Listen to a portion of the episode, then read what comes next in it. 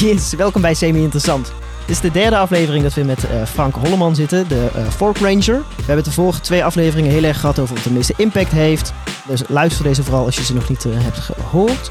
Maar waar we het net tijdens onze pauze een beetje over hadden is... oké, maar hoe vertalen mensen dat zich dan naar thuis? Hoe, hoe ziet dat er praktisch uit? Zou je daar iets meer over kunnen toelichten, Frank? Ja, dus ik denk dat heel veel mensen niet zo goed weten en zich niet zo goed kunnen voorstellen van hoe ziet het er nou uit? Wat moet je nou eten als je vlees en zuivel weglaat? Nou, de makkelijkste oplossing is uh, curry. Gewoon, ja, daar heb je gewoon, mis je geen van beide. Dus alles met kokosmelk.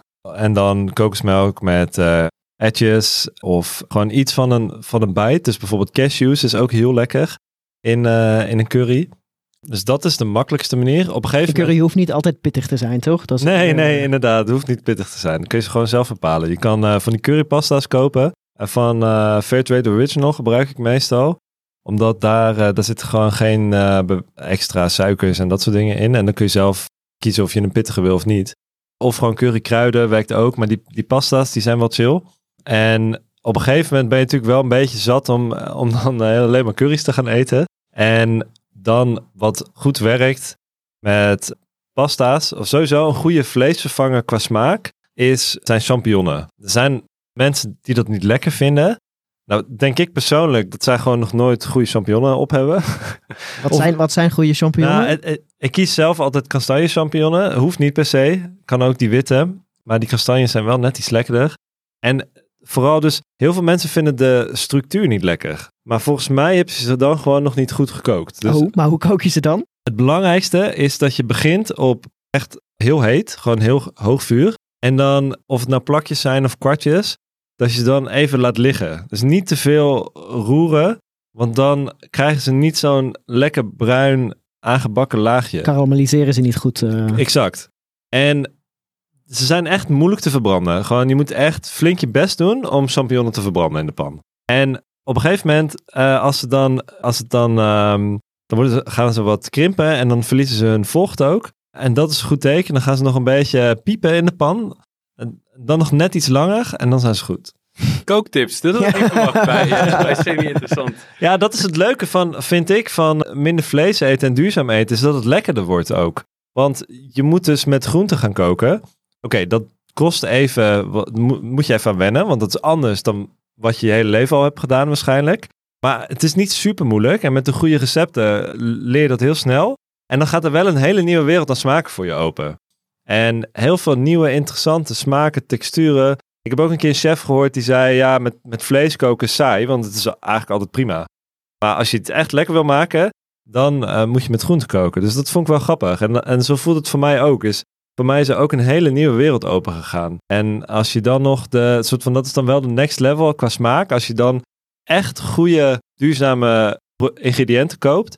Dus van um, regeneratieve landbouw. Dus niet alleen biologisch, maar gewoon waar alles, waar alle zorg voor de bodem uh, centraal staat. Ja, want voor de luisteraars, wat, wat, wat houdt dit in? Ja, dus er is dus geen officiële definitie van. Dat maakt het een beetje lastig. nou, verzin eens wat. Uh, maar eigenlijk gaat het erover dat je de, mm, dat de focus ligt op de bodem. Dus dat je de bodem gezond houdt. En wat we nu doen in Nederland is dat we super efficiënt zijn en de bodem als een soort uh, bak zien waar planten in groeien. En als we er maar genoeg kunstmest in, in uh, stoppen, dan krijgen we heel veel en heel snel planten eruit. Maar we leren steeds meer dat de bodem een organisme is. Vol met leven en, en bacteriën en diertjes. En we snappen echt nog bijna niks over de bodem. Hoe die precies werkt. Maar wat we wel weten is als je daar goed voor zorgt, dan doen de planten het ook beter. Zijn de planten sterker? Hebben ze minder bestrijdingsmiddelen nodig? Worden ze ook lekkerder en gezonder? Dus super veel voordelen. En daar zijn steeds meer boeren heel enthousiast over en ook mee bezig. En als je dus af en toe dat soort producten vindt, dan, dan ja, die proeven wel. hoe vind je die? Liggen die in de supermarkt? Nee, die liggen dus niet. In de, tenminste, ze kunnen in de supermarkt liggen, maar dan weet je dan niet. Die kans is wel klein. Dit vind ik dus ook lastig. Dit is voor mij een soort van uh, de, volgende stap. Om dus dat soort producten te gaan kopen. Betaal je wel wat meer. Dat is wel zo. Maar... Nog meer dan biologisch? Nee, wel vergelijkbaar. En uh, ja, bij bijvoorbeeld uh, laatst ben ik bij de Odin geweest. En, en daar, dat is dan biologisch dynamisch allemaal. Dus dat is niet het, exact hetzelfde als regeneratief. Maar er zit wel veel overlap tussen. Dus dan is de kans gewoon groot dat er dan wel zoiets tussen zit. Eh, je hebt een eh, winkeltje in, eh, als je toevallig in Woerden of in Leiden woont. dan heb je een winkel, zelfbedieningswinkeltje, die heet Oogst. En, en die werken dus met boeren, regeneratieve boeren. Dus op, op, op verschillende plekjes, dus daar, dan ga je dus lokaal eten, vind je dat soort producten. Maar goed, ook zonder meer geld uit te geven kun je lekkerder gaan koken. En een, van die dingen is champignonnen. Het andere wat ik ontdekt heb is sojasaus. Ook echt, mensen, mensen kennen het wel. Maar je kan dat bijvoorbeeld ook doen. We hebben één recept. Het is dan zoete aardappelen en bloemkool met paprikapoeder uit de oven. En dan champignonnen met spinazie en room. Met een beetje sojasaus er doorheen. En walnoten. Dat, ja, die sojasaus geeft een soort vlezige smaak aan dingen. Dus dat, ik heb ook wel eens een pasta gemaakt met sojasaus. Het klinkt gek, maar het is echt super lekker. Oké, nou tip. Ik heb heel veel sojasaus. Dus- Ik ook. Zit er nog verschil in het soort sojasaus? Niet dat ik, ja, de, de echte kennis die zullen zeggen voor wel. Maar eh, in mijn beleving, ja, sojasaus is prima. Want ja, er zit natuurlijk wel verschil tussen eh, ketchup, manis, wat dan heel veel suiker nog bij zit, en gewoon sojasaus. Dat, waren dat een beetje de praktische dingen die je... Ja, dat waren wel twee van die dingen, of een paar van die dingen die altijd... ehm, De rest staat in het boek. Moeten mensen het boek ja, de rest, er staan, heel veel, er staan heel veel tips in het boek, inderdaad. Ja, waar ik zelf nog een beetje in dit gesprek op zoek naar was, is meer. eh, we hebben het in, het vorige in de vorige aflevering al een beetje gehad over het soja-verhaal. En dat daar, dat daar veel misinformatie misschien wel over is. Heb je nog andere, andere schokkende dingen die je kan delen met ons? Nou, eentje waar we, we, we hebben het net al over voedselverspilling gehad. En over eh, dat we thuis melk en koffie weggooien. En er was ook een onderzoek in, het, in Engeland. Die had berekend dat alle melk die, we die mensen in Engeland thuis weggooien. Dat zorgt voor een uitstoot van 2 miljoen, even kijken, ton CO2. Volgens mij. Dat is veel. Eh, dus ik weet niet meer precies. Nee, ik denk wel dat het ton was of kilogram. Maar het moet bijna wel ton zijn. Ja. Klinkt beide veel. Ja, het is, het is, het is eh, superveel. Ja. Maar goed, wa- wat, wat betekent dat nou? 2 miljoen, oké. En toen ben ik dus gaan narekenen van wat komt daar nou in de buurt? Soort van welke soort dingen? Uitstoot. Een ja. raketlancering bijvoorbeeld? Ja, not even close. Dus toen ben ik verder gegaan en op een gegeven moment kwam ik uit bij de Formule 1. Die hebben netjes... Want je bent een hele grote Max Verstappen fan. Nee, ja, ik, door mijn vrouw, die is wel eh, eh, Formule 1 fan, dus daar ben ik een beetje erin gerold. En eh, toen, zij hebben netjes op hun site staan hoeveel, wat hun footprint is. En dat is 256.000 ton CO2. Klinkt ook heel veel, maar dat is dus acht keer minder dan alle melk die de Engelsen thuis weggooien. Alleen de Engelse. Dus niet alleen- eens nee, nee, nee, alleen de Engelsen.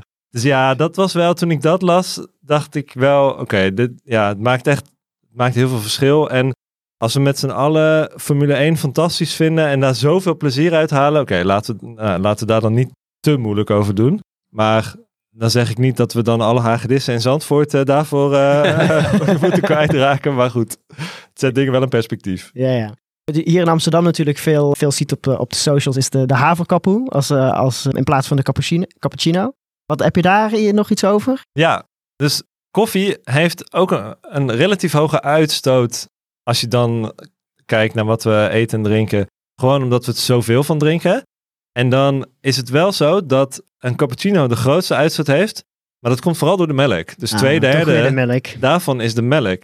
En als je die melk vervangt door havermelk, dan gaat die uitstoot van de melk met een derde naar beneden. Dus dat is al heel veel. Maar goed, als je gewoon zwarte koffie drinkt, dat is mijn favoriet, dan is het net iets minder. Maar de, die, die- dus de haverelite, niet iedereen is er fan van, maar het heeft wel een lagere Maar, footprint. maar, maar wij wel hier. Ja. Ja. wij zijn Ja. fan van de haverelite. En eh, tip uit aflevering 1 was eh, koffie met kip, toch? Als je, als je toch aan het vervangen bent. Ja, koffie met kip in plaats van melk, is goed. Ja. Ja, en dan, nou, je noemt net koffiebonen, die een beetje een impact hebben. Waar ik dan zelf ook heel, erg in denk, is misschien ch- chocola. Komt natuurlijk ook vaak uit landen ver weg. En heb je ook eh, cacaobonen voor nodig. Hoe, hoe zit dat? Ja, dus koffie en chocola, dat zijn ook twee dingen die eigenlijk een enorme luxe zijn. Het is echt bizar als je kijkt wat er allemaal voor nodig is om, om, om die bij ons te krijgen in de vorm van een kopje koffie of een stukje chocola. En ja, de meest shocking feit of soort van cijfertje wat ik ben tegengekomen, is dat de hoogste laat ik het anders zeggen. De slechtste chocola die je kan vinden, die heeft een vijf keer hogere uitstoot dan rundvlees. Oh, het is Eh, toch beter eh, beef jerky dan, eh, dan chocola. ja, niet, niet gemiddeld gezien. En wat is, wat is slechte chocola ja, dan? dus dat is dan chocola die... eh, Met paars, paarse koeien bijvoorbeeld. Die, eh, Nee, volgens, het- volgens mij niet. Maar die zijn ook niet supergoed, toch? Ni- Maar ik weet niet precies welk merk het is. Of dat er een merk voor is. Maar dat is zo'n chocola die, eh, waarvoor bos wordt gekapt. Want het punt is, chocola en koffie, dat groeit in tropische gebieden.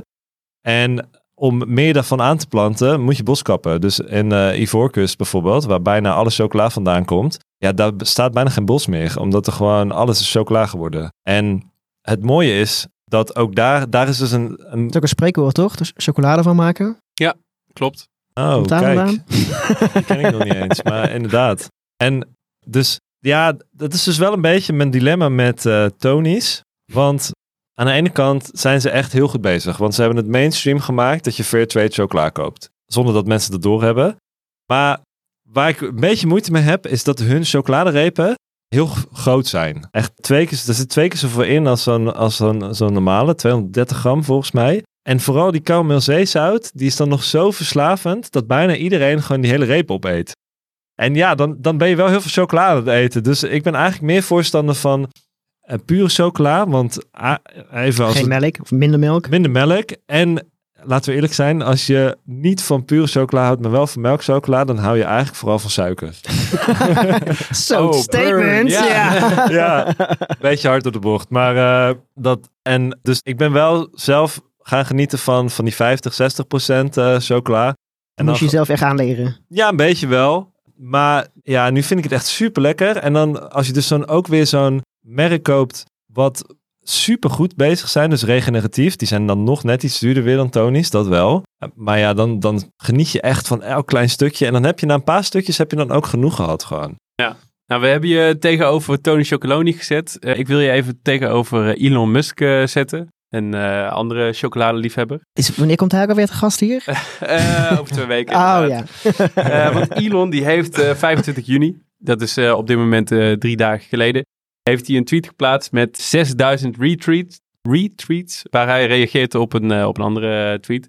Die gaat eh, over eh, sustainability. En hij zegt, het is belangrijk om aan te geven dat alles wat we op aarde doen, dus het boerenbestaan, het, eh, het voedsel, eh, voedselketen, eh, dat het geen meaningful impact heeft op eh, climate change. Het is vooral de olie en gas wat een invloed heeft op eh, climate change.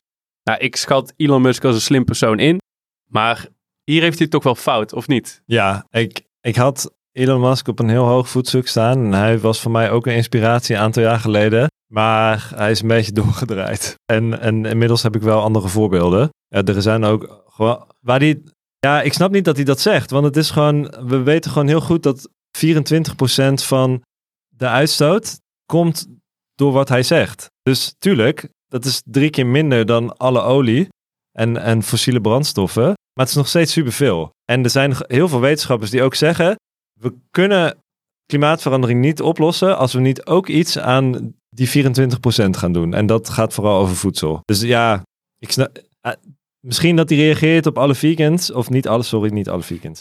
Sommige vegans die soms zeggen: voedsel is dé oplossing voor klimaatverandering. Daar, dat, dat wordt soms ook overdreven, alsof alleen dat heel veel verschil maakt. Dat is natuurlijk niet zo. Er zijn heel veel dingen die een impact hebben. Maar voedsel is absoluut één ervan. Dus eh volgende keer zet ik jullie tegenover elkaar in een, in een battle. En dan- Ja, ik zou dat wel leuk vinden. Ik denk wel dat we langs elkaar heen zouden praten. Want, want Die Engels praat. ja. nou, hij praat technologisch. Ik denk dat dat het grootste verschil is. Waar, waarom ik geen fan ben, ben. Omdat hij, hij probeert alles op te lossen met technologie. En ja, daarmee komen we er gewoon niet. Dus elektrische auto's bijvoorbeeld. Het is heel mooi dat die nu mainstream zijn geworden.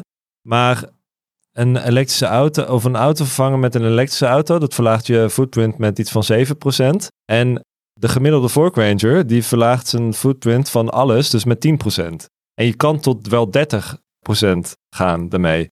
Dus meer om aan te geven, we hebben wel technologische oplossingen nodig, maar zijn, zijn beeld van hoe we er gaan komen, ja, volgens mij is dat helemaal niet een wereld waarin we willen leven. Een soort van, dan hebben we nog evenveel files, is de straat, zijn de straten in Amsterdam eh, worden er niet mooier op omdat er nog steeds auto's zijn. Volgens mij kunnen we beter gewoon minder auto's en op een andere manier gaan leven. En ja, dus dat is een beetje jammer. Daarin, daarin heeft hij een soort van, eh, ja, ben ik het niet meer met hem eens. We, we wachten zijn reactie af. Ja. Ja, is goed, laat me weten. ja, want jij bent dus veel meer bezig met inderdaad een stukje gedragsverandering. Dat doe je onder andere met het boek en, en de app. En daar, daar, daar zit, is gamification is een heel groot onderdeel van, toch? Hoe, eh, hoe ben je daarbij gekomen om dat in te gaan zetten? Ja, dus we sne- vrij snel nadat het boek uit was, wou ik verder met de app. Omdat het veel persoonlijker is. Je kan alleen al bijvoorbeeld zoiets kleins als de hoeveelheden aanpassen in een recept.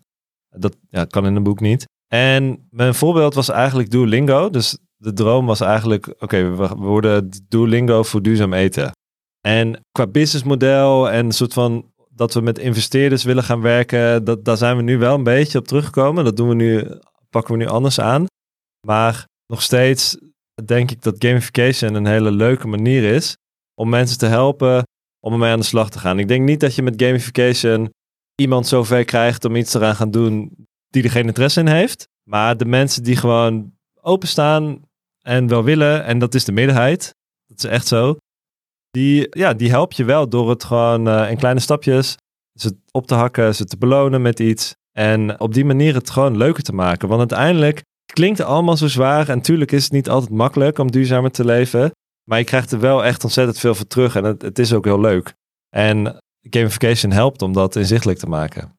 Ja, en dat is ook jullie afweging geweest tegenover alle informatie die jullie hebben in één keer gegeven. Ik heb de app zelf ook gebruikt, is dat je de recepten moet unlocken, als het ware. Dus je gaat door verschillende levels heen. Eh, levels hebben we het eerder over gehad. Je unlockt bepaalde recepten eh, door vragen op, ja, te beantwoorden. Eh, Dus jullie gedachte was, we maken het interessant tegenover dat we in één keer alle, alle informatie aanbieden. Ja, want als je. Er is gewoon heel veel informatie. We hebben het nu ook al over heel veel verschillende dingen gehad. En het, het is dan een beetje overweldigend als je alles tegelijk aanbiedt. Terwijl dat eigenlijk jammer is. En wat we dus wilden doen met die app is gewoon elke dag een klein beetje even stilstaan bij duurzaam eten. Dat is veel effectiever en dan blijf je het ook doen. En omdat je dus de volgende dag terug moet komen om je nieuwe recept te krijgen. Ja, dan is natuurlijk qua, qua app is het een hele handige manier om retention te verhogen en dat mensen terugkomen.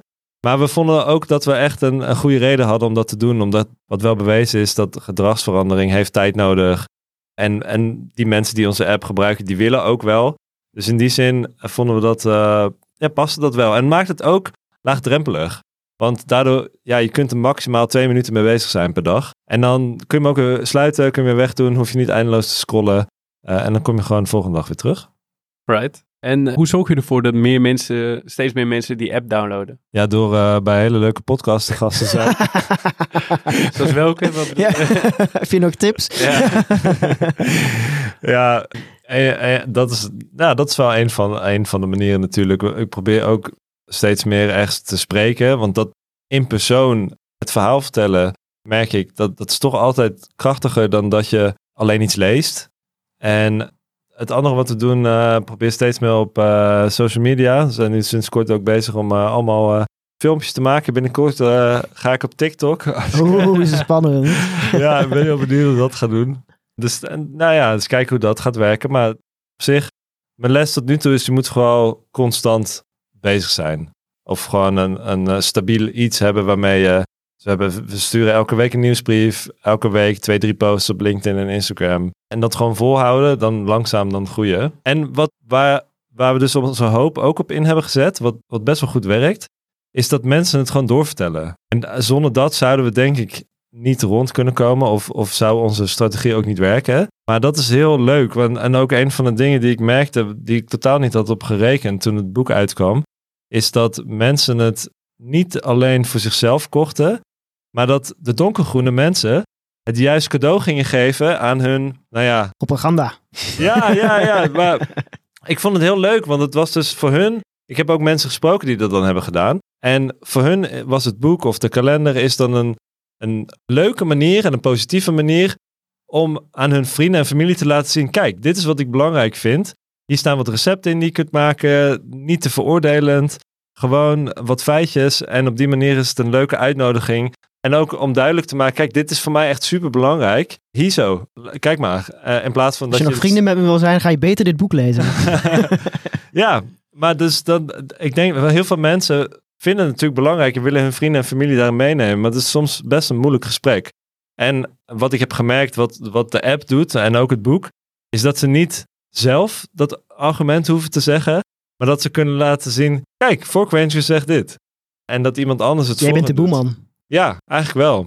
En nou ja, als dat helpt, dan, eh, dan is dat mijn rol. En is dat ook de, de doelgroep waar jullie eh, je op richten? Dus echt de, de, de groene mensen die er al bewust mee bezig zijn, maar willen verbeteren? Of is het juist eh, de mensen die totaal niet weten waar ze moeten beginnen? Ja, dat is dus het dilemma. Want ik zou heel graag de, die mensen, die tweede groep, die niet weten, die wel willen, maar ze weten niet hoe en, en weten niet waar ze moeten beginnen, die zou ik het liefst willen bereiken. Alleen dat is ook het moeilijkst en dat hebben veel duurzame start-ups. Je bereikt eigenlijk de mensen die al geïnteresseerd zijn in duurzaamheid. En dat hebben we geaccepteerd en weten dus nu van als we die donkergroene mensen bereiken, dan gaan zij het weer doorvertellen aan hun vrienden. En op die manier bereiken we ook de mensen waar nog heel veel winst te halen valt. Zo van olievlek. Niet de allerbeste metafoor. ja, sneeuwbel-effect. Misschien ook niet eh, de beste metafoor helaas. Maar inderdaad. Mossel-effect, Ja, eh, denk ik. Eh, Wat zijn dan ook de, de cijfers waar jullie meeste aandacht aan besteden? Zijn dat eh, dan app-downloads of is dat bereik? Waar meten jullie op? Ja, hele goede vraag. Ik denk dat we daar nog bezig mee zijn om, om scherp te krijgen. Omdat we in plaats van dat we heel erg een tech-startup willen zijn, dat wouden we vorig jaar, zijn we nu, willen we nu eigenlijk meer een soort platform of community zijn waar we verschillende producten hebben, waaronder dus de app en het boek en de kalender. Dus in die zin is, denk ik, het belangrijkste cijfer is dus moeilijk te meten ook, maar gewoon bereik inderdaad, volgers eh, over alle platformen verspreid.